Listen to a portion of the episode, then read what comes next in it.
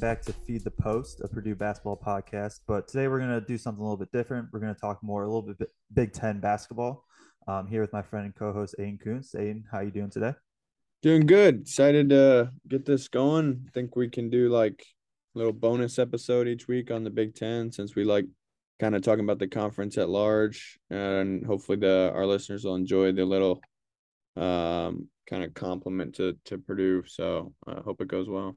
Yeah, for sure. I mean, especially you know we have we have these couple kind of weeks of break, um, some not not as big games, but yep. Um, especially once we get into Big Ten play, I feel like there'll be be a lot of overlap with Purdue in general, anyways. So. True. Sure. Um, you know, just with everybody playing everybody, and it's just I think it's gonna be gonna be a really fun year in the Big Ten. Um, a lot of good teams, even the bad teams, aside from like Minnesota, are still going to be feisty um, at times. You know, we saw that with the the Purdue game against Nebraska. Northwestern's you know already beat Michigan State. Um, you know, there's it's, it's gonna be it's gonna be a fun fun season from top to bottom. Yep, absolutely. I think there's you know taking landscape of the the league at large right now. It it seems that there's kind of a clear best team and a clear worst team, and so and everybody else is kind of uh flavor of the month kind of thing. So uh it's it's an interesting the league's inter- as interesting as ever this year. So excited to talk about it. Yeah, for sure. No, I, I agree. I was a uh, I did the or I do I do weekly rankings for CBB review and uh my my you know I do the Big Ten and this week pretty much when I tweeted it out was like the top and bottom teams are set and then the rest is like I, I don't know. Yeah, I don't know either. So well, I'm looking forward to talking about it. Obviously, we won't really do Purdue on this version of the pod. No. That we will go deep on Purdue once a week, and then this will be like a compliment each week if if it works out how we kind of want it to. So yeah, or at least I would say I would say we're going to consistently do Purdue every week, and then I would assume Big Ten is going to be most weeks. Yep, um, I think that's fair. Yep. So, but yeah, today we're just going to we're going to be talking about some of the teams that have maybe been overperforming or underperforming compared to preseason expectations, and just kind of whether we buy or sell, um, you know, their starts to the season. So, um, go through about five teams, and then we're also just going to talk about Indiana and Illinois because they are, you know, two of the top three, four teams, whatever you want to you want to put them at. So. Um, we're gonna get started with a team that had you know super super hot start and then has um, you know fallen off a bit recently in these last few games, and that is Maryland Terrapins. So they started eight and zero oh, um, with a you know really big home victory over Illinois, and now they've lost to Wisconsin by five, Tennessee by three, and then just got smacked um, at home against UCLA where they just they could not get anything going. So, um, you know, they're kind of I feel like fourth, fifth best team is where a lot of people have in power ranked right now. Um, so we're just going to kind of based on that. So like, do you do you buy or sell this this start for the for the Maryland? Um, I I think I was always selling it a little bit. Um, like last night, even I, I was saying to a friend, I'd I'd be kind of all over that uh plus two Mer- UCLA or whatever they were dogs. And I just think, you know, you tend to these teams tend to get a little bit overhyped when they have a big start. Um, you just kind of look at who they've beaten, and it was, you know, St. Louis and Miami, Florida, and those teams are it was big wins over both, but um, you know, I it, I just wanted to see more, and now I think we we've seen a little more, albeit against three really really good teams. Uh, not easy to win at Wisconsin or against Tennessee or UCLA. Um, but just to get smoked like they did at home last night, um, that was a tough thing for them. I think that was kind of tough to see as a Big Ten fan. I was kind of rooting for Maryland, uh, but then it was just it was just a, a avalanche. Um, so after that, it's tough to really like be all in on this team.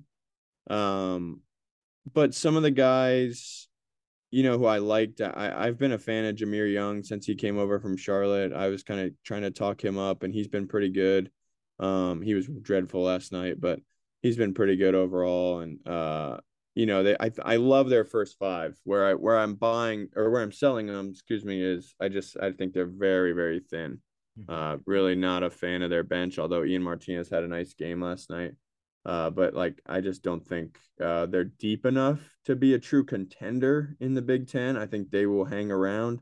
Uh, Xfinity Center is a tough place to play, so they'll be a team that can pick you off on any given night, and I think they'll probably be a more of a bubble type team uh, as far as the NCAA tournament goes.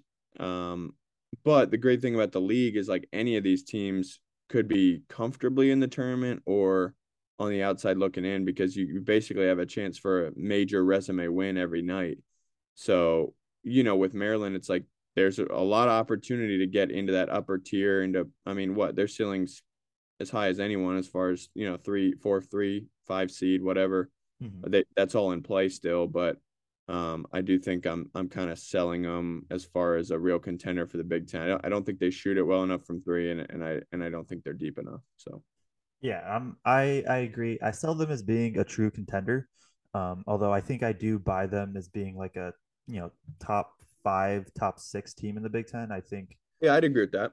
I think yeah, I, I agree with the depth. Um, I like Ian Martinez off the bench, and then Emilien's shown some stuff. Um, aside from that, I don't you know they don't really have a ton. Um, the big thing is gonna be I was just kind of looking through, and it's gonna be the two point shooting.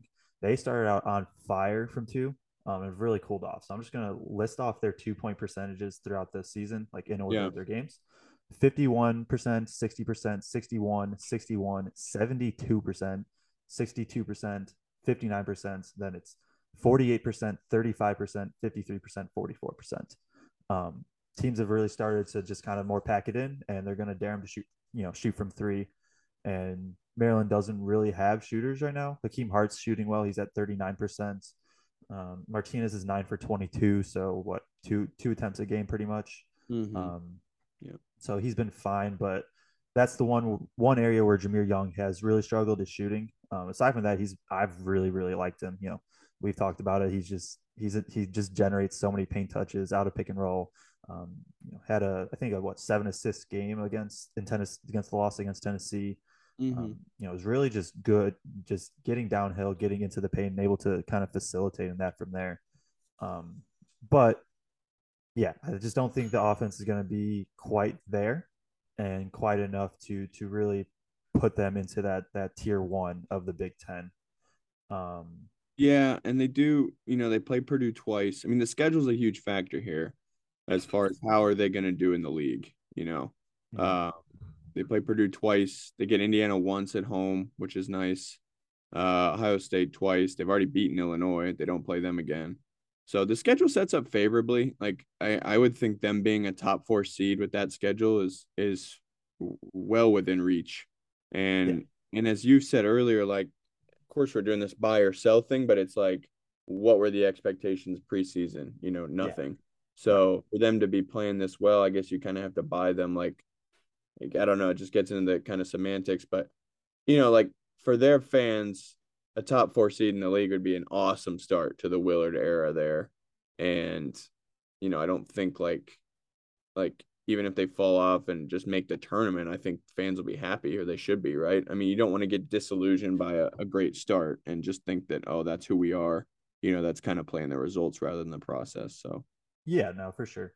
Um, well, I think I had them ranked 11th, and I think I think that was you know roughly their their most common ranking 9 yeah. 10 11 yeah um, and to be you know even if we don't think they're true contenders they're still at least like they're a part of that conversation now yeah they're four five six they're four yeah. five yeah like they're gonna you know nobody's gonna want to play them um you know they'll they'll have a chance for a double bye in the big ten tournament and like you know they, they, they can make some noise for sure um, yep. Do you, have, do you have anything else on Maryland? No, we can move on. We can move on. All right, we're gonna move on to a team that I think we'll we're gonna talk about probably a bit. A team that that we both have loved um, watching this far this season, and that is Penn State. They are currently seven and three, uh, one and one in conference. Um, they're just they're just such a fun team. Um, I'm going to I'll start this one. I'm going to buy them being like a, a really solid team, like a top you know half of the league team. Um, you know, I think they are another team that's projected middle to a little bit lower, below mid, uh, in the Big Ten, and you know they very well could be like a five, six seed. I think they're they're kind of in that tier with Maryland for me, um, where they can, you know, they're going to make noise. They're gonna be like nobody's gonna want to play them, but I don't know if they're quite at the like competing for Big Ten level. Um, just a su- such a fun team to watch. Fifty percent of their shots are from three, and they're shooting forty point two percent from three, which is eleventh best in the country. Um, you know, they play that that super that small five ball or a small ball with with uh Dread at the five if they want, and he's a six four forward guard Yeah. that has taken one two on the year and he is 27 for 57 from three. Yeah. Um, and then this all this all starts with Jalen Pickett. You know, we we've both said I, I've you know tweeted about it like he's the best guard in the Big Ten right now. Um, he's you know had he had the triple double against I forget who that was against. Was that Butler? Maybe Yeah, I it think was against so. Yeah. Butler. Yeah. Um, second highest assist rate in the country per KenPom with so he's assisting on almost half of uh, Penn State shots while in the game. Um, averaging, let's see, I have him out. He has averaging 16.2 points, 7.7 rebounds, 7.5 assists, 1.5 steals, and he isn't shooting great from three. That's like the one kind of downfall, and he's really the only one on the team that isn't shooting great outside of like the couple bigs that aren't really expected to. Um, but then it makes it fun that he, you know, he runs point, but is going to back guys down and then facilitate from there. He'll run pick and roll, generate pay touch, and then either kick out or go into that post up. Um, you know, against Yeah. Illinois and that that that you know, 15 point win over Illinois. Uh, he was just getting Skyy Clark switched onto him every time, and then just going into the post. And Illinois had had no answer for it. Um, I think they're just going to be a really fun matchup for well, fun. ma- They're going to be a fun matchup to watch. They're going to be a tough matchup for teams because you know thinking like Purdue, Michigan, IU, kind of more dominant bigs. Um, do you you know do you try and space with them and then just run your big out to the like out on the three point line? Do you try to go small and match more with what Penn State does? You know, how much does Penn State go to that dread at the five where they're just playing five guys that are between six four and six six? Um, you know, just going to be really really fun. So, what what are your kind of thoughts? Yeah, and, I love watching them. They're one of my favorite teams, as as you know, and um, my I think Micah Shrewsberry is as good a coach as as good a young coach as you'll find. Um, but I am gonna sell him like just being a I don't know, just being a top half of the league team, I guess, what I would say. Uh, I do think they'll finish. You know, the reality is they could be very good and finish tenth or eleventh. And still make the Um, tourney at that. Yeah, and still make the tournament. Like I'm not saying they won't make the tournament. I'm just saying I, I do think their style of play is difficult to sustain at this point. I mean, uh, they're among the worst offensive rebounding teams in the country. Yeah. Uh, that's a, a scary place to be in the Big Ten. And again, they've only played Illinois, Michigan State, who aren't necessarily built to to punish you in the ways that they're that they struggle. Uh, they're Mhm. they're they are they don't get to the line at all. Um, and so even though they do have a ton of shot makers and they are among the best shooting teams in the country and they really don't turn it over at all. Um, and they're old. They're old. They're the oldest team in the country. Um, so those would seem like recipes for sustainability, but I, I, I don't know. I just can can a key, can a team shoot forty percent plus from three for a season? If they can, they'll stay in this situation. But right now, they're shooting it so well that they're masking some of those major deficiencies, at least in the context of how the Big Ten likes to play. So I, I think like a stretch, like I could just pull a stretch here, like Purdue, Indiana, Wisconsin, Michigan, Iowa all in a row, like those teams are going to punish them. And so like you get five in a row, you get a few in the row on the on the road, you know, Purdue, Nebraska on the road back to back. Like can you keep up that shooting in another team's gym? Um, they've only had I think one true no, two true road games. Of course, they housed Illinois. Uh, they also lost to Clemson. So I, I don't know. I'm skeptical. I would love to see it work. I love the way that they're playing. I love Shrewsberry's creativity of like hey, we're limited, so we're gonna play this way. I'm gonna get a couple guys out of the portal, like Andrew Funk, who's a great get out of the portal. Yeah, Who he I'm has sure been. teams like, I mean, teams like Indiana, if they had him, would be elevated to another tier, you know. And and he was just out there waiting for anybody to go grab, really, at a buck now. So Yeah. uh, Shrewsberry's done as good a job as anyone, I think, in the portal. I mean, obviously Pickett came from Siena, and he's he's ridiculous. I mean, he's probably one of the better. I mean, he's a top five in KenPom Player of the Year right now. So yeah. I mean, the guy's a, a national star, no question about it. Um, but with this, with the increased scouting, um, I'm worried. I, I think beating Illinois is great, but that's the exact type of team they're built to beat. Yeah. And we saw what what Brad Underwood he said they had the worst two practices he's ever seen leading up to that game. So like, I think they got Illinois at the perfect time, clearly.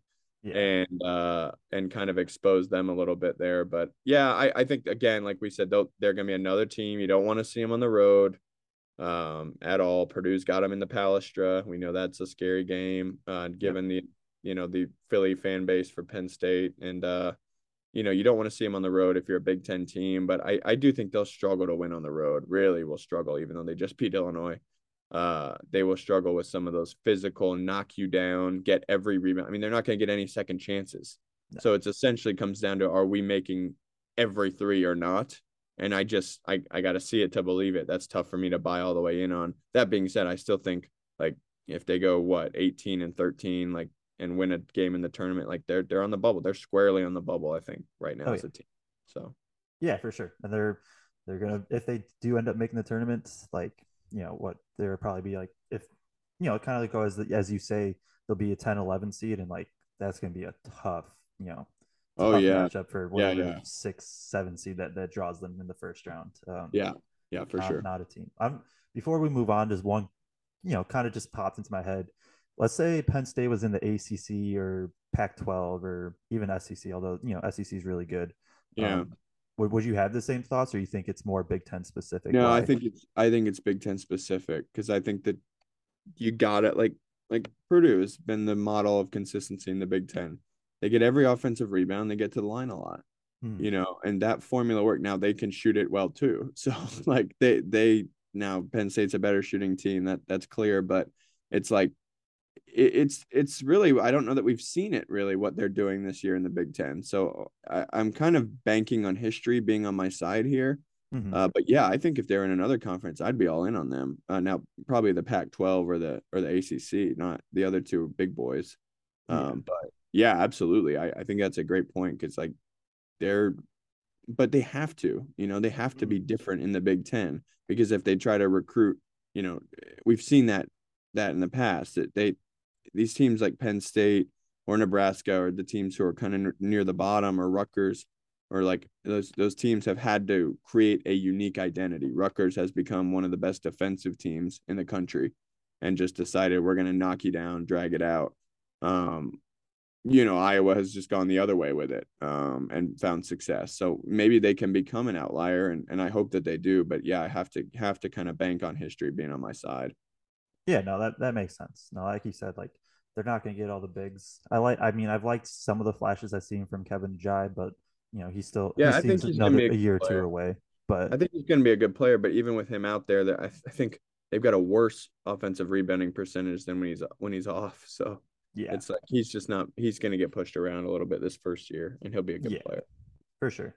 So yeah, no, overall, just a really fun team. Um, their team, I'm gonna watch like pretty much all their Big Ten games. Um, and I, you know, I just I love Jalen Pickett. He's a top two, you know, favorite player of mine to watch outside of Purdue. He's um, awesome. Um, yeah. So moving on to our third team, and that is a team that's, um, you know, just just doing what they always do. They did this last year. They're doing it this season thus far, and that is being ranked really low preseason and then just winning games.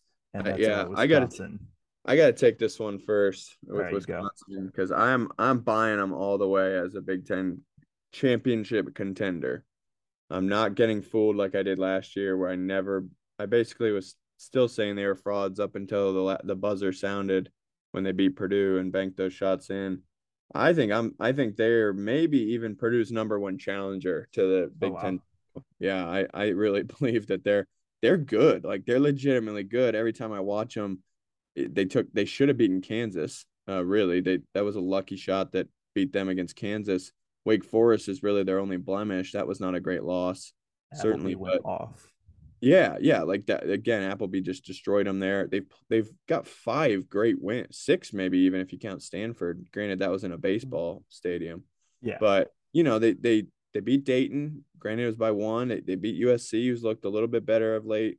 Um, the Marquette win on the road was was massive. I mean, that was after Marquette beat Baylor in a rivalry game. Like that that showed me, okay, these guys are tough, you know, and then to go and just take care of Maryland and and win against Iowa, albeit without Keegan Murray. Like again, it we it goes back to play style. Like this is what makes the Big Ten unique, you know. Um I think they play a style that is very effective in the league. They know how to win games in the league. Like that Iowa game, they probably had no business winning that game. They held on to the end and then they executed down the stretch, did just enough, and that'll be every single game this year. They're going to do just enough, barely win. Everyone's going to be mad at them as usual. They only have to play Purdue once, uh, and it's at home. They don't have to go to Mackey. Um, at the end of the season is, too. Yeah, at the very end of the season, which could be for the Big Ten title. Um, Crowl looks improved. Um, he's big. He can score with that right hook. I like his mobility. Um, Hepburn is is shooting the heck out of it from three right now. I don't know if that'll last, but he's a tough guard. Uh, nobody, you know, he's one of the better defenders, perimeter defenders, I think, in the league. So he's gonna bother teams. And Wahl's just an absolute stud. He just he does what he does. Uh, hasn't been all that efficient this year, but he they've got a clear identity, and that's what I think. You know, some of these other teams are missing. Klesmit stepped in and been good. Essegian, Indiana kid from Fort Wayne is awesome. Yeah. Um, again, it's just like, what is IU doing with these kids? They just don't. They pass them up, and then they go dominate other places. It's like you, you need shooting, and they just didn't even think about recruiting this kid. He's a stud. Uh, 47% from three so far this year. That actually does feel sustainable based on the shots he's getting and the fact that he hasn't missed a free throw. Um, almost all their guys are up above 70% from the line on, on pretty good volume outside of uh outside of Crowl and Gilmore. And yeah, I just think they're built to win in the Big Ten. I do. I, I think I hate to give them credit. I'm not a fan of their their play style or their coach but they just do it every year. And this looks like another vintage Wisconsin team that's just going to grind you down uh, and ultimately prevail in the end. They don't turn it over. They play great defense. I think they're 14th in KenPom defensive uh, efficiency right now. Uh, they don't even shoot it all that well, but you know they make they make big time shots, and it's kind of a it's like an intangible thing. I don't even really know how to describe it but you you kind of know when you know, and they're I think they have that look of a real Big Ten contender, and I wouldn't be shocked at all to see them right there with Purdue or whoever at the end. Yeah, um, I'm I'm opposite. I'm I'm selling okay. them. At least right, I'm selling them as a contender. Okay, um, good. I do think you know I had them I think tenth or 9th. Looking back, that was dumb. Um, so I think they do finish. Mm, it's probably. I mean, I guess right now, honestly, the three teams we talked about is like between Maryland, Wisconsin, Penn State, I kind of have three of those probably finishing between like four and seven. Okay. Um, I, you know, the defense has been really, really good. Um, I'm just a little concerned on the offense that it's sustainable. And then um, just because, you know, I'm digging into the numbers some, 54% of their shots have been jumpers. Uh, and that's like, you know, that's puts them about 50th best or 50th most out of, you know, all D1, 365 teams or whatever. Um, and like they started out really poor, and then now they've been, you know, as of late they've been hitting. And I, it really just goes back to me like they just got to lose close games eventually. Like it just has to happen. I, I swear. They're, I don't think will. I don't think it will. They just might. Maybe yeah. Maybe not. Maybe they just for the rest of the time they just win close games. But they beat you know South Dakota by 26 opening up, Stanford by 10, Green Bay by 11. Then they beat Dayton by one, lost to Kansas by one in OT, beat USC by five, lost to Wake Forest by three, beat Marquette by three in OT, beat Maryland by five, and then beat Iowa by three in OT. So out of their last seven games, they're five and two. All of them decided by five points or less. Three of them are in OT. Um, just the math in me just says that that has to reverse at some point, but maybe it doesn't. Um, you know, I really have liked Chucky this year. He's, you know, he's been shooting so well. Uh, he got off to a really slow start, but um, has been shooting really, really well since then. Essegian's one of my favorite freshman to watch in the Big Ten. I think what he provides as a movement shooter is something Wisconsin needed desperately. Um, I think really maybe it's, you know Klesmit can kind of, um, but aside from Klesmit, Essegian's probably the only real movement shooter I trust. I don't really trust yeah, yeah, yeah. Jordan Davis shooting, and Chucky's more uh, self creation slash like he's he's you know more uh, self creation or just stand still, kind of catch and shoot, um, which are obviously are you know both both needed. Not not knocking him for that. Um, Wahl's been solid to me. This is his lowest two point percentage of the of his career if it was you know to end right now. Um, but he's been he's been struggling some on the interior, which worries me. but I you know I think it's because teams are really starting to load up on him just because of how good he is. Like you, you Yeah, have to give him to. It's his role now. Yeah, it's his role now. Yeah. yeah, like you you have to load up on defense. Um, but yeah, no, I do. I have liked the defense a lot. I think, um, you know, like you said, Crowl's been really good protecting the interior. I've thought um, they've done you know just a good job just forcing some tough shots can pretty consistently. Yeah, looking up only you know, Wisconsin is another team that just doesn't allow a lot of shots at the rim. Uh, 36% of shots are at the rim, which is, you know, really, really low number. Um, one thing to watch out, even if say that, you know, even if you believe they're going to win every close game, which obviously, you know, maybe they just do. Um, one other area of kind of regression I'll be looking at is they allow, um, they're about 50 50 for um, catch and shoot shots, whether they're open or contested uh, when they're on defense and that's a pretty high rate that puts them, you know, puts them about a third, like third highest, like one third, uh, hundredth overall. Um, but they're having, you know, one of the better defenses on these open catch and shoot threes. So, um, you know, we expect that to progress, but also that's partially probably just game plan. Like they're going to live with some guys shooting, um, and and then just have to, you know, kind of like what Purdue does, where you're you're picking guys to shoot, and if they make them, they make them. If not, oh well um, and you you know you just kind of move on from that. So they're going to be interesting. I, they're going to be a pain again. They're you know like I, I definitely like I don't think they end up near the top, like right at the top of the Big Ten, but like it wouldn't be the most shocking thing to me if they do end up there, just because they're going to win you know somehow 15 games in the Big Ten, and they're gonna their margin of victory is going to be combined like 19 points. Um, yeah, exactly. And I'm just I'm buying in on that. I I can't watch it. I can't like get my hopes up again like I did last year. And I understand that last year they had a closer, the closer, yeah. maybe in college basketball with Johnny Davis. Uh, but I just think they have, I don't know, it just seems like their their group this year um, is just as effective, and it, it isn't any one guy necessarily. Wahl's their go to guy.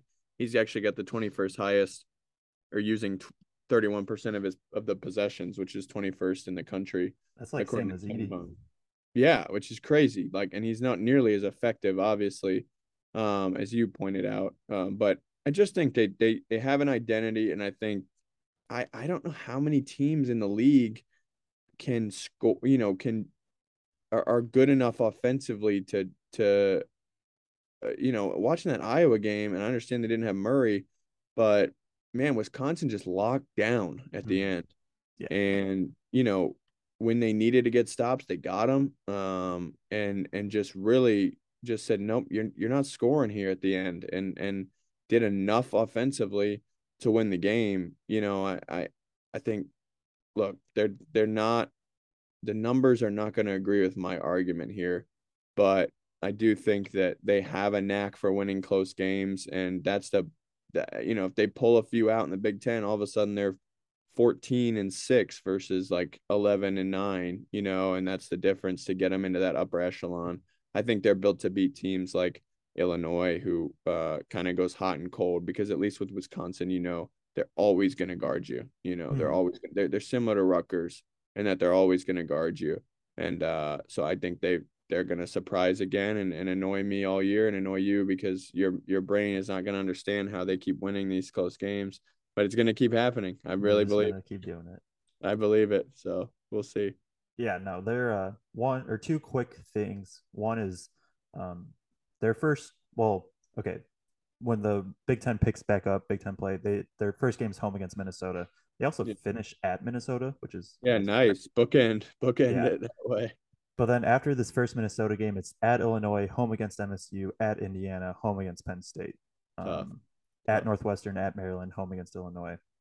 I mean, you I guess that's just kind of everybody though. Like when you go down, what Northwestern will be pesky, Nebraska yeah. is going to be pesky, yeah. Minnesota, whoever. Honestly, whoever Big Ten might just come down to whoever Minnesota can knock off out of like the yeah, top three teams, really. just because yeah. you know they're going to get a couple wins, one or two. Like it's just how the Big Ten works. Um, yeah, they'll beat somebody. Yeah, yeah. So you know, it'll be a, it'll be a good first stretch. That at Illinois and at Indiana is a week apart, um, with home against Michigan State sandwich in the middle. So those three games will be very interesting. I mean, if they can, as long as they go two and one in that stretch, but if they can go three and zero oh in that stretch, then like they're really really set up. Um, mm-hmm. Um, we're assuming they beat Minnesota, so then they'll be six and zero oh at that point, and like two of the tougher road games out of the way. So um, the other one other thing are we can just briefly briefly talk about this. Are you worried about the bench depth at all? Like they really Yeah, yeah, I'm worried playing seven ish. Yeah. Yeah, they're they're not deep either. I mean, I I lev- levied that criticism at Maryland and kind of ignored it for the team I was putting the argument in for. But uh yeah, they're not deep. Um I I've liked some of the stuff I've seen from Gilmore. Yeah, Uh, better than I thought. Yeah, he's decent actually, uh off the bench. You know, Davis and and Klesmit and Essegian kind of rotate in and out and I think Yeah. I think Davis will start to kind of take a back seat as the year goes on with the Essegian getting more time and he's already getting 52% of the minutes, but I think he'll even get more if he can Yeah. prove he can hold up defensively. Uh, why would you Yeah. not have him out there, you know? So yeah, I'm worried about it. Uh, I just think I think this coach and this group has that knack, and I, I think they're going to keep doing it. I, I don't really have a great numbers based argument, but I do think they're they're going to find a way against some of these teams. Yeah, and no, that's some sometimes that's that's what it is. Is you just have a good feel, like you can just see that they're they're just they do what they need to do to win. Um, you know, And they're already two and zero, or- and they're already Yeah, two and zero, which that's true. helps my point. You know, That- I mean that's huge to get two wins already. Yeah, no, for sure. Especially, you know, um, Maryland and Iowa, which are two solid teams. So, and like you said, like I should probably just put some more respect on Greg Gard's name. Um, you know, proven pretty consistently that he's just gonna put out a team that wins. So, Yeah, he. I think he'd get exposed in any other conference, but I think he works in the Big Ten. I really do. And he was Yeah. under Bo Ryan for years, and that's who they look like. So, you want to move Yeah. on? yeah, yeah, yeah. We'll, we'll move on to um, two teams that are a team for sure that's been underperforming, and then the other team I was like, I put them in the underperforming category, but then actually we'll we'll we'll, we'll talk about that more. Yeah. First things first, though, um, going to start with Michigan. Um, you know they are six and three and one and zero in conference, with their own, their only win being at Minnesota. Um, they have only beat one team that's in the top 170 of KenPom, and that was a neutral site against Pittsburgh, in which they just kind of smoked them. Um, Mm. And then all you know, their other five wins are 170 ranked or worse, and then they've lost two a neutral site to Arizona State, home against Virginia, and neutral against Kentucky. So, um, you want you want to go first, or you want me to take this one? Yeah, I can take it. Um, I don't really know if I'm. I guess I'm. It's again, it's just like relative to expectation. Uh, certainly selling them relative to where a lot of people had them preseason, which was top five in the league or Yeah. top three or whatever. But um, I, you know, I think they're. I still think they're a pretty good team. I think they're right in that middle ground of the Big Ten, uh, along with some of these other teams we've talked about. Wouldn't shock me to see them finish in the top half of the league, but I do think they're kind of more in that seven, eight, nine range. Um, you know, I, I, it's weird because they their losses aren't bad. Uh, the Arizona State one where they got smoked was bad because everybody thought Arizona State sucked, but now they're actually pretty good. So that one's like kind of aged fairly well. Um, Arizona State's gone on to beat uh, Colorado, Stanford, and Creighton. Uh, so some okay wins there. They they're not a great team, but that wasn't a horrible, horrible loss. Um, and then Virginia and Kentucky, both both by close margins, who are both top ten KenPom teams. Uh, they watching both of those, they could have won either of those games. Uh, Mhm. and if they had, maybe their their outlook on the season would change a little bit. Um, as far as they're they're fighting from an uphill battle for the tournament. I mean, there's no question with the lack of resume wins that they've picked up. I mean, they they have North Carolina next Wednesday, and they really need to win that game uh, for their for their NCAA tournament hopes. Uh, I believe it's in Charlotte, so kind of like a neutral, sort of not though. Um, again, they've got chances to pick up big wins in the league, but you know they only get Purdue once, so that's knocks them down a little bit. But um, I don't know. I I I've liked what I've seen from them a little bit as far as like Jett is so good and and Bufkin's, you know, taking a step even though he still can't shoot. Uh, Dickinson, was interestingly take a lot less threes than maybe what I thought he would. He's only taken 11 so far. I thought he'd get up more than that this year, uh, but they've kind of needed him down there as a steadying force on the block. Uh, they they killed Minnesota, and really may have that may have been a turning point for them. Um, you know, there was some awkwardness with Llewellyn, uh, as talented as he is, and now that he's gone, it's sort of towards ACL.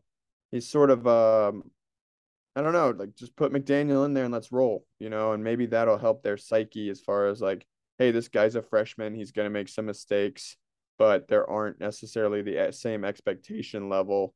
Um, because you know, you Llewellyn comes in and you expect him to be really good, and then when he's not, it's uh, a little frustrating. So now you have McDaniel in there, and he's small, but I, I've liked what I've seen from him so far. Uh, they really don't turn it over at all. Um, they they don't force any turnovers either. They they don't offensive rebound and pretty much otherwise they're they're fairly average. But they, they do have a good offense. I think Juwan's a, a good coach. I really do. I think they're always going to have a tough home court advantage. I think it's tough to play at Crisler, and so I, I think again they're in that middle tier of seven, eight, nine. Of course, if I say it about everyone, then who's going to occupy the top spots? But uh, that's just kind of the nature of the league, man. And I think uh, I think they're they're going to be pretty solid. I think they're going to pick some teams off, especially at Crisler. So yeah. Um, I'm gonna. I mean, I was for transparency. I believe I had them third coming into the season. I just I was bought in on Llewellyn. I was bought in on Terrance Williams and Jett. Yeah, you were. Really, the only one that that's shown up from that is Jett. Um, you know, tough tough break for Llewellyn, obviously with the with the torn ACL. Yeah. Um, but you know, it was against. It's tough because their only the only game without Llewellyn was against Minnesota. So it's like, what can you actually take away? But yeah, but at least they killed Daniel him. looked you know? good. Yeah, no, like yeah, yeah, yeah. They did what they were supposed to do there. Um, but I still just think I think they're not going to be able to overcome the defense. Um, yep, the defense has not been good. That's a good point. Um, they're another team. I like. It's tough going through this because right, like I'm buying that they're going to be you know bottom half of the league team, probably like tenth something like that. Um, right. But like they could still make the tournament. I don't know. Oh yeah, yeah, yeah. And like that's what it's just what Michigan does, right? Like the past, at least last year, I know, you know, barely scrape in and then be, you know, make it further than any other Big Ten team in the tourney. So, yeah, um, yeah, yeah, they're gonna be. I don't know. They're they're Dickinson just um, imposes such a tough matchup. He's, I mean, he's been so good. 19.6 points, 8.6 rebounds, one point, 1.3 assists, and 2.2 blocks, um, putting up about a three a game. Uh, like you said, make you know it's four for 11. Um, he's been, you know, just just really, really good. And I've yeah. liked that Michigan has been able to provide at least more spacing around him this year. Yeah, um, it would help if Williams um, is able to start shooting a little bit better. He's, you know, he's at 28.1% last year. He was at 38.5% from three.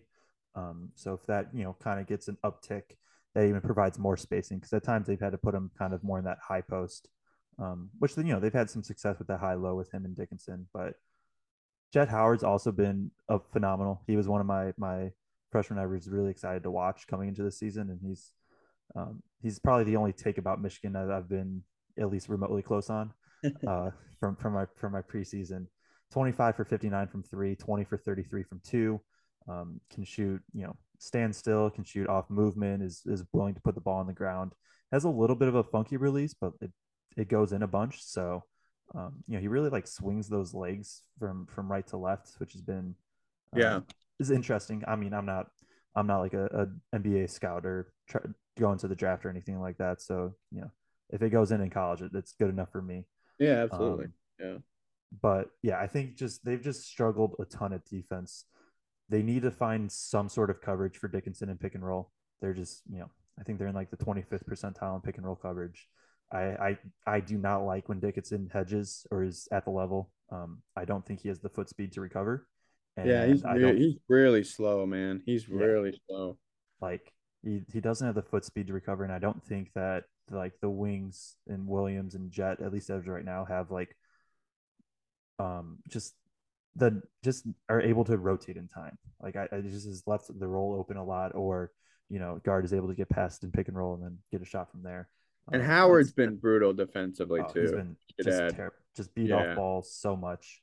Um, yeah. you know, that's um, you know, if if if he can improve that, he's probably a legit first round pick. I'd assume. Like I said, I, my my draft knowledge is more just listening to podcasts and stuff. So I, am not I'm no expert or anything, but um, but yeah. So Dickinson's gonna have to be drop, I assume. But even that, he's just not mobile, and it, it it's tough. It's tough at times for him to keep everything in front. Um, if they can improve that, then yeah, they could definitely be a top half team. But I, I just don't think that they do. So I agree with that. I agree. I, I didn't really give a buy or sell. I, am selling them as well. I don't, but I want to see more. I guess would be yeah. my caveat. I want to see how they gel without the Llewellyn thing. Sometimes that can help a team because it shrinks the rotation and makes it more obvious, you know, who to play. So yeah, no, for sure. They're gonna be yeah, probably seven to maybe eight deep now. Um, probably yeah. eight deep, but I think that eighth man might rotate between like Tschetter and Howard. Uh, so or J- Jace Howard, obviously not Jett Howard. Right, right. Yeah. Um, anything else on them, or we mo- we moving? No, on? we can move on. We can move on. All right, so we're moving on to the next team. That when I was kind of setting this up, you know, I was you you wanted to keep a theme for the podcast. We were like, oh, let's do buy sell from you know sure. overperforming, underperforming, and I put Michigan State in this underperforming, but like then I thought about it. It's like, are they underperforming compared to preseason expectations? Like they have a couple really good wins. You know, pretty bad loss at Notre Dame, to be honest. Loss against Northwestern at home, just tough. Um, yeah, I don't know. What what what are just your thoughts in general? Uh, State. Yeah, you know, I guess I, I should also say real quick before this, um, they all have they have been probably the most injury you know bug team. Yeah, um, Akins yeah. was out for a bit. He's you know good guard off the bench for them, and then the big ones Malik Hall's only played four games. So yeah, yeah. So I I actually think I'm buying him, um, especially after this dip. Uh, I guess that we've seen with the injuries once the injuries happened. Um, because really, when they have their full roster, their only losses are to Gonzaga and Alabama, and those are losses. yeah good losses. Uh, they they should have. I mean, Gonzaga ones like throw that out. I mean, they're on a boat. It's the first game of the year. You know, you you obviously can't throw that out for resume purposes, but from how I view them, I don't really look at that as a loss. They should have really probably beat that won that game. Um, and then the Bama one, you know, they are beat by a better by a better team and a better player. Name his name's Brandon Miller for Alabama. Yeah. Um, you know, look, they I, I they've got a lot of good wins. Like their resume's fine as far as the tournament. Um, the Notre Dame loss is aging very poorly. Uh, you know, I, bad. yeah, it was really bad. They got housed. Uh, Notre Dame can do that to you. Um, they can just go crazy from three, and they did. They went 11 for 26 in that game, uh, if I remember correctly. But you know, again, they, they have the excuse of we didn't have two of our better guys, two of our top seven, and they're right. Uh, those guys played a big role, and uh, then it happened again in Northwestern. Uh, not a good loss, but they bounced back and went at Penn State without Hall. You know, they had Akins back for that game, but without Hall. So uh, I think like they've done what they needed to do, especially against that bear of a non-conference schedule. Um, yeah, I think fourth you know, would, per KenPom. Yeah, toughest. So like if they had beaten Notre Dame, I think they'd be really really happy right now, sitting pretty. Uh, because the loss to Northwestern, like who cares? Really, it happens. Um, I I think I buy them as a top five team in the in the league. I think I'll say that. I think they'll finish in the top five of the league. Um, I was skeptical going into the year because we just hadn't seen these guys do it. But playing this tough of a schedule, surviving it, um, getting some real, real reps for guys like Pierre Brooks and Kohler and Akins and Sissoko's had his moments. He hasn't been everyone was freaking out about him after the first week. Mm-hmm. He's not been that really that guy, but he's still a, a, nice player. Like I just think they have a lot of nice players. I think they're probably deeper than most teams in the league. Uh, even Trayvon Holloman's been been okay. Like from what I've seen from him, he's been kind of interesting. Um, you know, when they get Hall and Akins back, they go eight nine deep, not necessarily eight nine guys you want to play all the time, but at least guys who can play. Um, and it's Izzo, you know, like I, I just trust Izzo, and I think I think they'll be okay. Now they only get Minnesota once, which sucks. Um, and so you know you have to look at the schedule minutia of it. They've got Purdue twice, looks like uh, Indiana twice, um, Illinois, you know, so yeah, once uh on the road. So it it isn't schedule isn't doing them any favors. Wisconsin once, which is on the road. Um, but again, just in terms of like power ranking the teams, I think they're they're probably in the top five. Would you agree with that? Um, I have them a little bit lower. I think they're more seven, eight kind of range. I think they'll be yeah. pretty much right in the middle. Yeah. Um, so would you have Rutgers in there or Iowa or who would you who would be your four Iowa? Iowa I would have above Michigan State. Yeah. Um, assuming Kris Murray comes back and is healthy. Yeah, I think I would too. Michigan State Rutgers is kind of in the same range for me, uh, for very different reasons. But um, I'd probably have Michigan State over Rutgers. Rutgers would be would probably be Rutgers a little bit below. Yeah. And I, I can't think of who. Oh, Ohio. I have Ohio State. Oh yeah, Ohio State. State. I'm forgetting about Ohio State too. So maybe not in the top five. Maybe a little bit lower, but, but and I, I think, like I said, I think Wisconsin will finish ahead of them. But go ahead. Yeah. Um. No, I think this is just a team we just have to. We. I mean, they need Hall back. I don't actually know any timetable or anything like that for him, but um. Yeah. You know, like they have good wins. They have a couple bad loss or not great losses. Um, yeah. I, you know, like you said, Sissoko was great the first week, and I think he's been solid since then. I think, um, you know, he's he's not at that first week level, which is fair. Like what he played like five minutes a game last year, and he's gonna, you know, play 22 minutes a game this year, rebound well, protect the rim pretty well. Like, um, I think if you if you told if you threw out those first two games and told any Michigan State fan that Sissoko would give you 20 to 25, you know, solid minutes a night, like they, they would take that. Yeah. Um, yeah. You know, and with him, he's definitely more of a rim runner, I think, and not like an actual post player. Um, I think, you know, Hoggard, uh, AJ Hoggard's going to get him a lot on, on lobs and rolls and stuff. I don't know if I trust Sissoko as much purely as like a post up guy. Um, mm, yeah. It kind of leads me to why I don't think they'll be near the top um, it's just like they're going to be so so reliant on on Hoggard and Walker just to self create. Um, you know, it's it's been a lot of jumpers for them too. Um, against you know Alabama, that Alabama game they took I forget how many they took so many just pull up jumpers um, and, and couldn't hit them, but they're going to be I don't know they're going to be just solid. Like I don't think they'll be great. I don't think they'll be bad. I think they'll be solid. I don't think they are quite deep enough or have enough weapons to really really compete, but they have enough talent to put them above that that bottom tier. Um, I think you know at the big depth, I, I think like I think Kohler's a year away. I think he needs better conditioning to really be able to compete in the Big Ten. Um, although I do, you know, I think he has like a lot of the footwork and fundamentals that will make him good in a year or two. I just yeah. don't think it's this year yeah. specifically. Um, yeah. And so when Sissoko goes to the bench, like I, you know, I don't trust Cooper. I don't really trust Kohler right now. And so, like, is it going to be Hauser at the five? Is it going to be Hall at the five when he comes back? Um, Hauser's been solid, you know, shooting the ball really well 21 from 49 from three. Um, Tyson Walker shooting well. Pierre Brooks is shooting well. Pierre Brooks is shooting really well, to be honest. Yeah, he doesn't play team. a lick of defense, though. He no. is probably the he might be the worst defender in the Big Ten. Seriously, he might be from what I've watched. Him or Jett Howard really are vying for that spot. Fair. He is so bad defensively. He's a good shooter, but my God, is he bad defensively? Yeah, I think I I just think Hall and I don't know. I think Hall is a pretty unique guy for the league. You know, you don't see a lot he of is. big wings. Now I know he's been more potential than production so far, um, but man, I like his his archetype kind of and and uh, he was playing fairly well when before he went down. Um, and I think I think Walker and Hoggard, I think they're really good together. So I, I think those guys will will kind of elevate their their ceiling above what maybe um it should be because their front court depth is as good as as good as Hauser's been. He's just a tough play defensively, and you know. Yeah, I don't know. Maybe I'm talking myself into being lower on them, but I, I they have a good resume right now. They really do. Yeah, no, they're gonna be. They're gonna. I don't see really a scenario where like they don't make the tourney or anything like that. Yeah, yeah, they'll be firmly in the. They'll probably be like an eight nine. Yeah. So, um, you know, I thought on the defensive side, like I think the perimeter defense has been solid, and then it's just been the interior defense that is, has not been great. Um, you know, especially when Sissoko's not out there. I think they don't really. Not I, I don't. You know, not even really like they don't have a rim protector. If Sissoko's not out there. Um, I'm trying to remember. I think Kohler's been playing some hedge, and like and he's been he's been hedging. I've actually watched a good amount of them. He's been hedging and yeah, trying to get back, but he he lacks some foot speed and conditioning, like you said.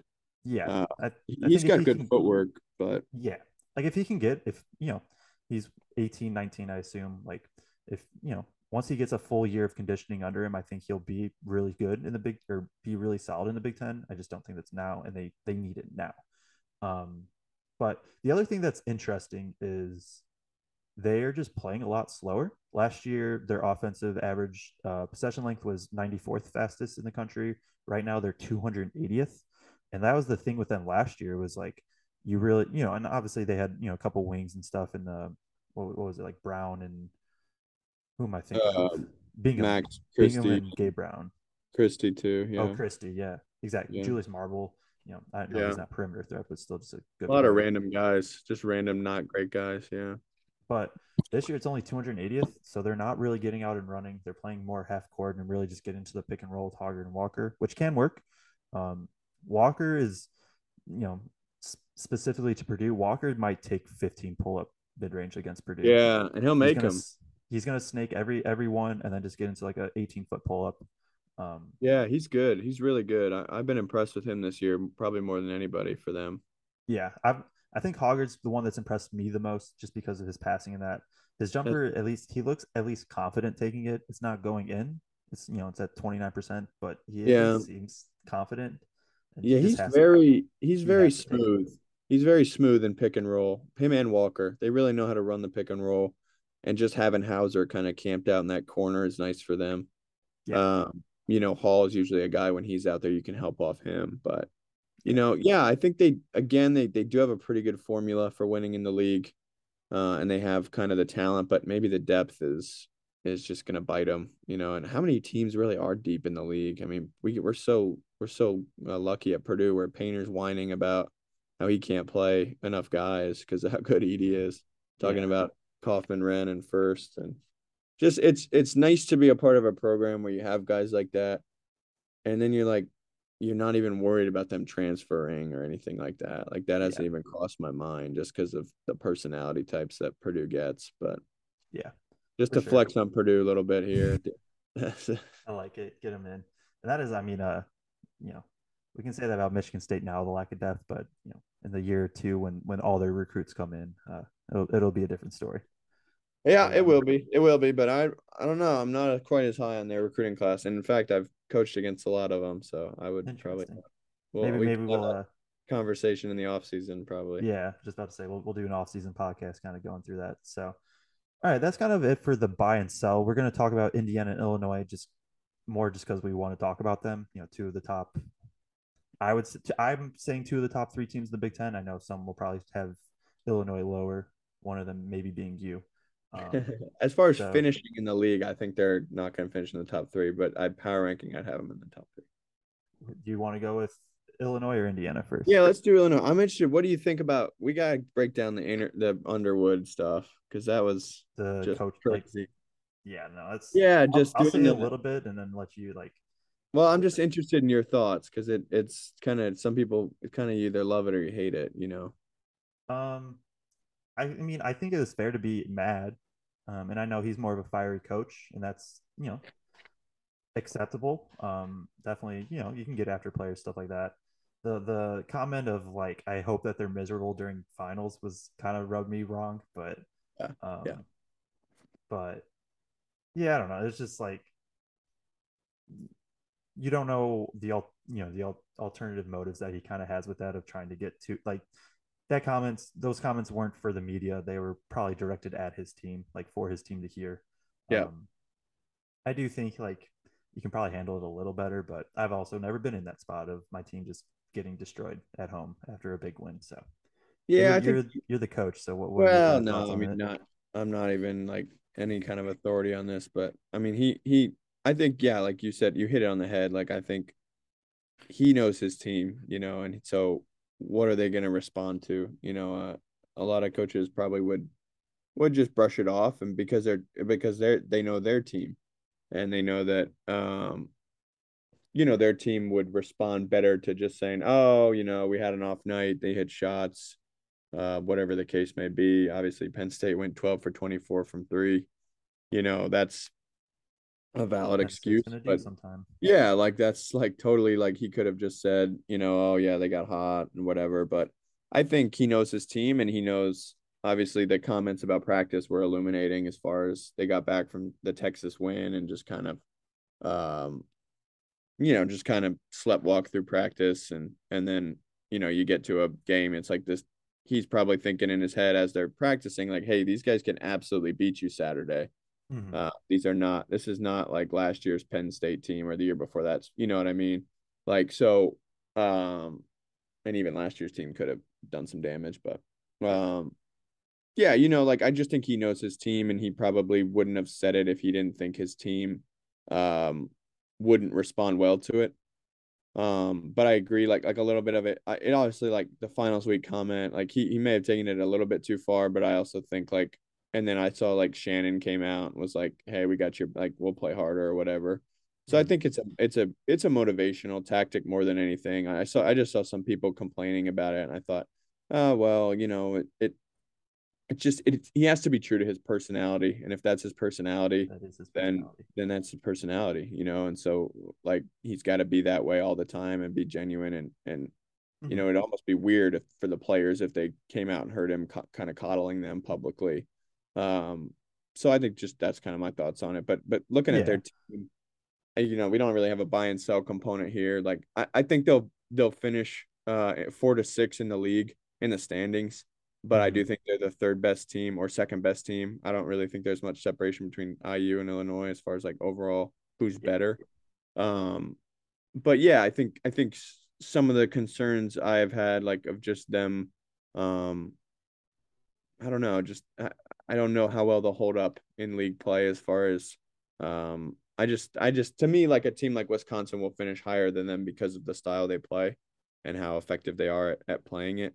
Uh, whereas I think Illinois is a young team. They're a very young team. They're they're a new team, and maybe they grow as the season goes on. Uh, but all these freshmen and and younger guys and and guys coming in, um, you know, they, they're they're just going to struggle against teams like Penn State who are old and and know exactly what they want to do. I still don't think Illinois has a great identity, and that's been kind of my thing this whole whole podcast. But it, I just don't know that they know exactly what they want to do on each given possession. And if you don't know exactly what you're going to do, uh, you're naturally going to struggle, especially with a young team. You know, Purdue is the best team in the league. They know exactly what they're going to do every possession.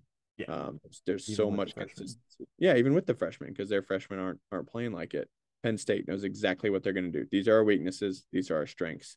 Uh, with Illinois, there isn't that isn't 100% clear yet. You know, Underwood has been known as up tempo in your face kind of defensive team, and they've been very good defensively.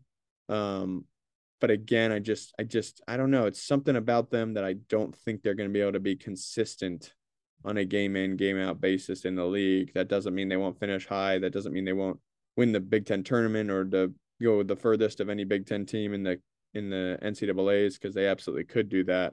Um, but outside the top 300 in terms of age, um, you know, shooting it okay, turning it over a ton. Um, I think those things are are a little bit scary for me as far as the league play. Yeah, no, you you hit on a lot. I think that that's pretty accurate. Um, I think yeah, offensively they just don't.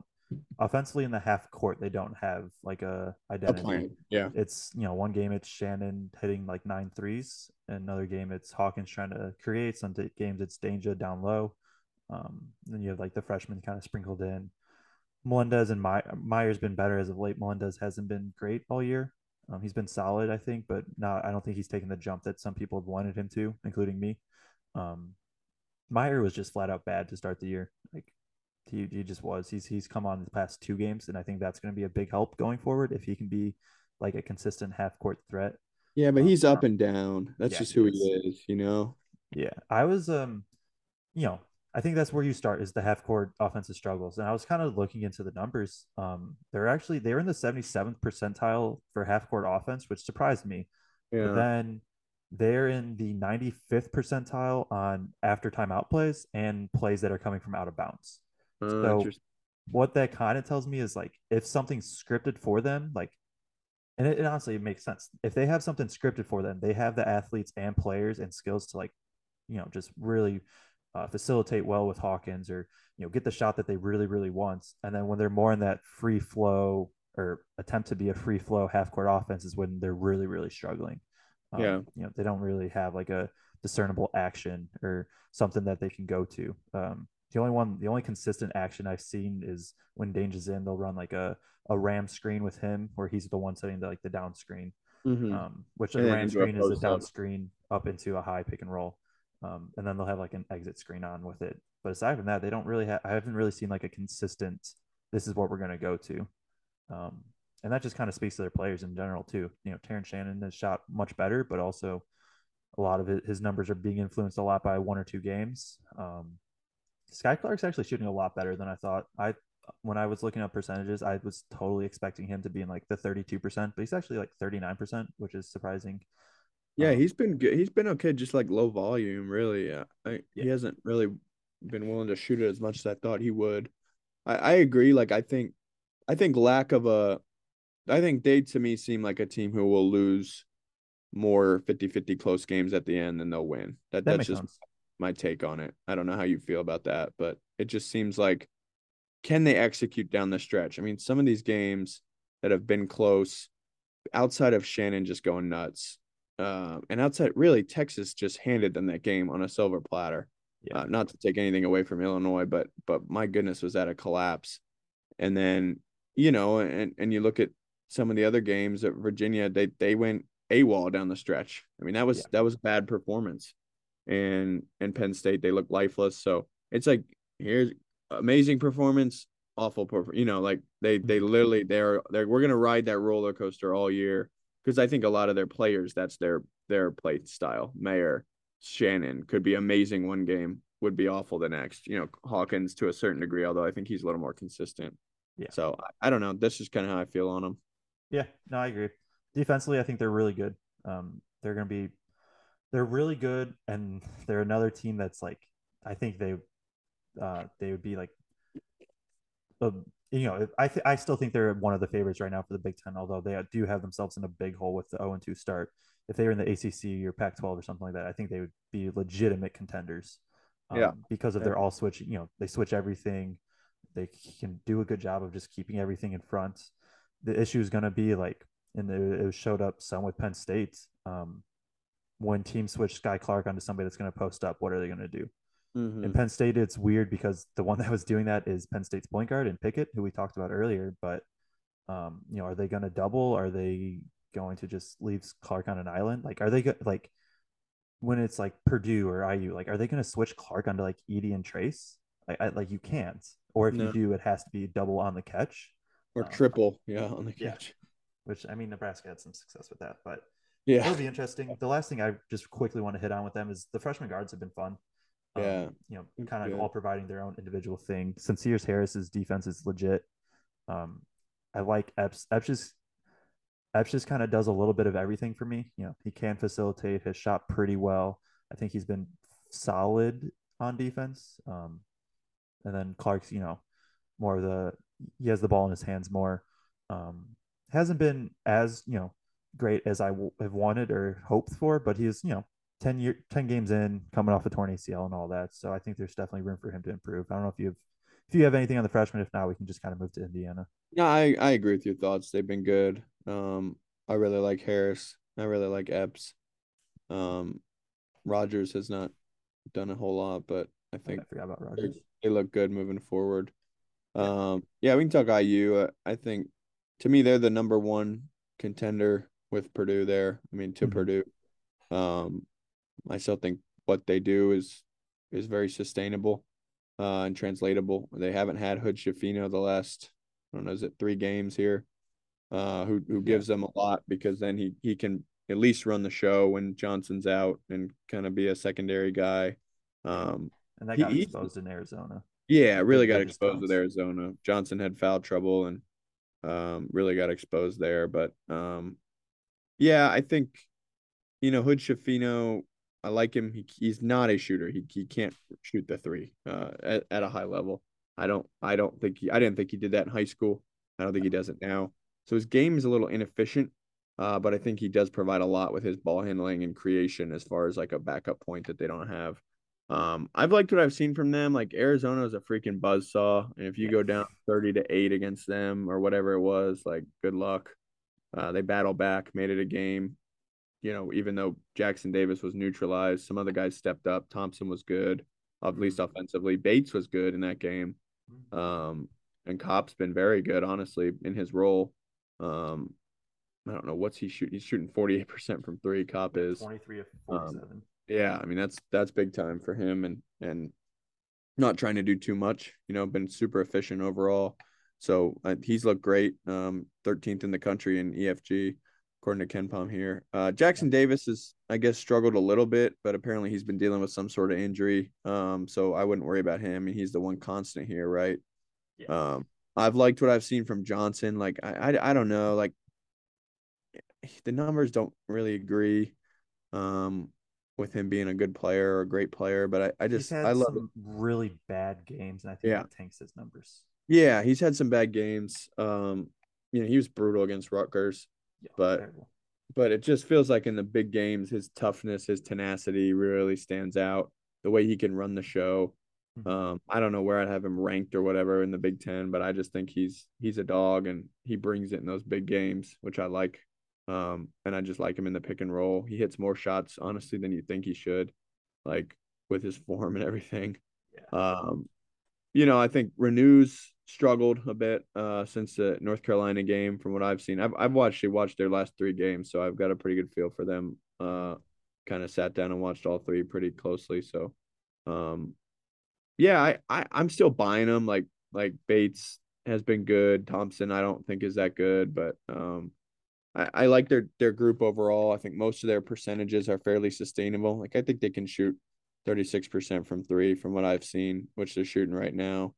Um, they don't really turn it over, you know, and then they're just tenacious defensively. It's not quite as good as it was last year, I don't think, from what I've seen. Um, maybe that's working more freshmen into the rotation and younger guys into the rotation. Um, but yeah, I, I buy them, man. I, I think they're they're gonna be a, a problem for Purdue, and I just think they're an especially bad matchup for Purdue the way they play. Um, kind of taking Purdue out of what they want to run and then just going at Edey on the other end. So yeah, I think they're good, and I think they they got as good a chance of anyone. Of course, again, they're they're coming from a a hole now, having lost to Rutgers, but a, a road loss to Rutgers is is nothing to really be ashamed of, you know. Yeah, for sure. I think honestly, you you kind of hit all my talking points too. Um, I think they've been good. They've been they've been better on offense than I expected, and a Yeah. little bit worse than on defense, but like a little bit worse from what I was expecting on defense. Is still you know top twenty five defense. Yes. Um, you know, Trayce is once again protecting the rim really well. Um, he's facilitating much better, obviously capped by the the triple double against Nebraska, but just in general, I think his decision making has been a lot better. And then the X, I, the X factor is the guards slash small like wings, pretty much. Um, Yeah. Yeah. and I guess if I say guard slash wings, that's four of the five players, but more specifically, like the shooting that comes from it. Um, and you know, in Johnson's case, like you said, like he, he his numbers, like he shoots, you know, he's thirty eight point five percent from three on the year. He makes he just makes jumpers that you just don't think should happen. Um, you know, does a really good job getting downhill into the paint off pick and roll and can kind of facilitate from there. Um, he's had, like I said, a couple really bad games, and I think that Yeah. affects his numbers. Like um, that Rutgers game, he was just flat out bad. He got, you know, he, that was the one game he got really, really frustrated, and it was it was very visible. Um, but you know, it's just been it's they've they've they've been good. The shooting is interesting because I think I believe Bates is going to be as good of a shooter he is. Kopp is, you know, even if he cools down a bit, he's still really, really good. And then it's just can you know the thought I kind of had is like, can they just get one guy randomly per game that can contribute? Like a couple games ago, it was Galloway. Last game against Arizona, it was um, Thompson was like three for four. Like if they can just, it doesn't have to be consistent, but if they can get a second or third guy that just each game just knock down a few threes, then that really opens things up because you know what what Rutgers did was just and what Rutgers does in general. They didn't just do it to IU, but really pack in the paints. It's going to force you to take threes. Um, you know they're long. They're going to take away the rim. They're going to try to get in passing lanes, and then if you get open threes from it, like they're they're just betting that you're going to miss. Um, and you know it, it worked really really well against IU. So they're going to be interesting. They're going to be a top you know two three contender. Those those Purdue IU games are going to be so much fun. Um, scary but fun for honestly both sides. Um, one just little little note before uh, maybe kind of wrapping this up is right now they're giving up 1.0 points per possession on post ups.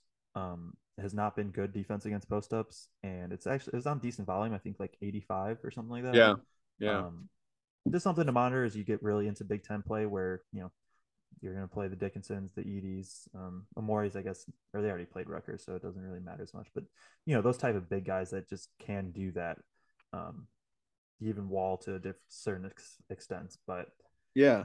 it'll Yeah. be it'll interesting to monitor that if they can get the shooting to go. IU very very legit. Um, they're gonna you know they need obviously Hood-Schifino to come back healthy. I, there's reports that he's like practicing, I think, today, and then he's going to maybe try to run against Kansas uh, uh, on Saturday, the 17th. So it'll be interesting. Um, yeah, and I think they're. Yeah. I think they're going to lose that game. Sorry to interrupt. I think they're going to lose the game, but uh, it, no one should expect them to win at Allen Fieldhouse. No. Um, but you know, I think even with that, don't really freak out about them in the Big Ten. And like you said, I mean, shoot, that I would love to be in the building. I mean, you'll be in the building at Purdue. I I will probably not. Uh, but I I would love to be in either building, Assembly or Purdue, for either of those games because they will be electric. Oh yeah, they'll be two of the most fun games just in the Big Ten period. In the country, the two most. I think yeah. that I think they're the this the biggest rivalry this year, probably in the country, with with how down kind of that Duke Carolina thing is. Yeah. Uh, no, that's that's fair. Yeah. So. Yeah. Um, anything else? Anything quick hitting on any other Big Ten teams? I'm gonna give a quick shout out to Nebraska. Obviously, they played well against Purdue, didn't win. I thought they've been just good in general. Um, you know, just from kind of game one, but uh, yeah, they've been good. Anything. They've been good. I mean, I, I've liked what I've seen from them. I think Rutgers has been Rutgers. You know. Yeah. Um, can't score, Iowa, but their defense is insane. Yeah, exactly. Iowa winning, beating Iowa State without Kris Murray was nice, and then hanging on against Wisconsin. You know, I think they're in the mix as well. Um, mm-hmm. yeah, I'm looking forward to getting into league play, man. It's uh non-conference is wrapping up. There aren't a, a ton of big non-conference games left. This Saturday's lo- Saturday, yeah. Yeah, this Saturday's loaded, and then after that, it's it's uh kind of falls off. So yeah, looking forward to getting into the to conference play and feeling feeling great about Purdue. You know. Yeah, no, for sure. It's it's going to be a fun Big Ten season. It's a good time to be a Purdue fan, although you know didn't really talk about Purdue this podcast, and that's because uh, earlier this week we did a podcast just fully dedicated to Purdue season so far. So go and check that out. Um, we'll also be having Twitter Spaces after every Purdue game, um, just kind of going over the games. Maybe who knows? Maybe once Big Ten play starts, maybe we'll uh, hop in with a couple, you know, Twitter Spaces after other Big Ten games. See how we're see how we're feeling. Um, but yeah, make sure you know follow us, subscribe, all that stuff. Uh, where where can they find you, Aidan? Uh, yeah, at Aidan Kunst on Twitter, uh, A I D A N K U N S T. Um, let us know like who you'd want to see on the podcast. We can do our best to make it happen. Um, we don't know a ton of people, but we know some people, so we can try to uh, make that happen. Like leave questions, all that stuff. Um, we we are happy to answer any of that. If you want to just DM the feed the post uh Twitter account, I think yeah. it's at at, at feed, the post, post underscore underscore uh, feel free to DM either one of us or that account. The DMs will be open there. Um, so like just yeah, look, we're happy to answer you guys' questions, any ideas, comments, feedback, criticism, whatever. Uh, we'll we'll be happy to look at that because we want to make this uh the best you know thing possible. So yeah, for sure. No, this has been this has been fun. Something we just kind of picked up, started. So um, you know, like you said, follow our the pocket The Twitter ad is at feed the post underscore. Um, because some random account has feed the post, whatever. Feed the post underscore is where you're at. You can follow me at Joe underscore Jackson 2210. Um, you know, I do Twitter spaces, like I said, with Aidan when he's available or, you know, get other people in after Purdue games. And I think, you know, maybe some Big Ten games once they start, um, do, you know, film breakdowns of all the Purdue games. And I'm definitely going to do more film threads on Twitter of Big Ten games once they start. So uh, thank you all for tuning in and then we'll, we'll catch you on the next one.